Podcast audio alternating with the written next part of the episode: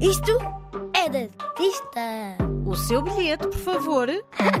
Neste museu as crianças não pagam. Isto é mesmo de artista. Estarei a sonhar?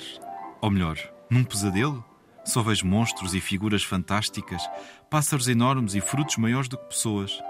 Lá ao fundo, as casas estão a arder e os barcos que podia usar para sair daqui são peixes enormes com bocas enormes que também voam. Ai, que loucura! Não, não é um pesadelo. Não é. É apenas uma das incríveis e fantásticas e excepcionais pinturas de Hieronymus Bosch, As Tentações de Santo Antão, um dos quadros mais valiosos dos museus portugueses. Está em Lisboa, no Museu Nacional de Arte Antiga. Se quiseres, podes ir lá vê-lo. Garanto que Hieronymus Bosch é um artista sem igual. Eu já vi. É mesmo incrível. É que por vezes, de tempos a tempos, surgem artistas únicos. Claro que nunca há dois artistas iguais, todos são diferentes, mas de vez em quando aparece um artista que é mesmo único, impossível de copiar, um talento sem comparação. É mesmo de artista. É o caso de Hieronymus Bosch, que nasceu há muito, muito tempo, há quase 600 anos, em 1450, nos Países Baixos. Os seus quadros parecem sonhos e pesadelos, fantasias e invenções incríveis. Ele viveu num tempo em que a igreja e a religião eram muito importantes, estavam em todo lado, dominavam a sociedade.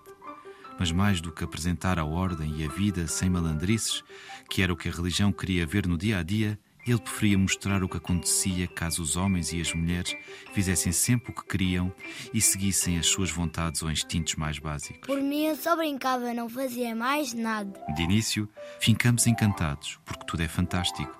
Todas as pessoas, ou animais, ou casas, ou meios de transporte têm qualquer coisa de especial. Mas depois, no fim, ficamos a pensar no que Hieronymus Bosch nos quis dizer. Era difícil de imaginar o que havia na cabeça dele. Essa intenção está muito presente nas Tentações de Santo Antão. Esta obra é constituída por três quadros presos um ao outro. Jesus. Sim, presos. Um no centro, maior, e dois nos lados, que podem ser fechados em cima do central, escondendo o que está lá dentro. E estes quadros dos lados também têm pinturas na parte de trás. Por isso, quando se fecham, escondem o que está dentro do quadro central, mas mostram outras imagens.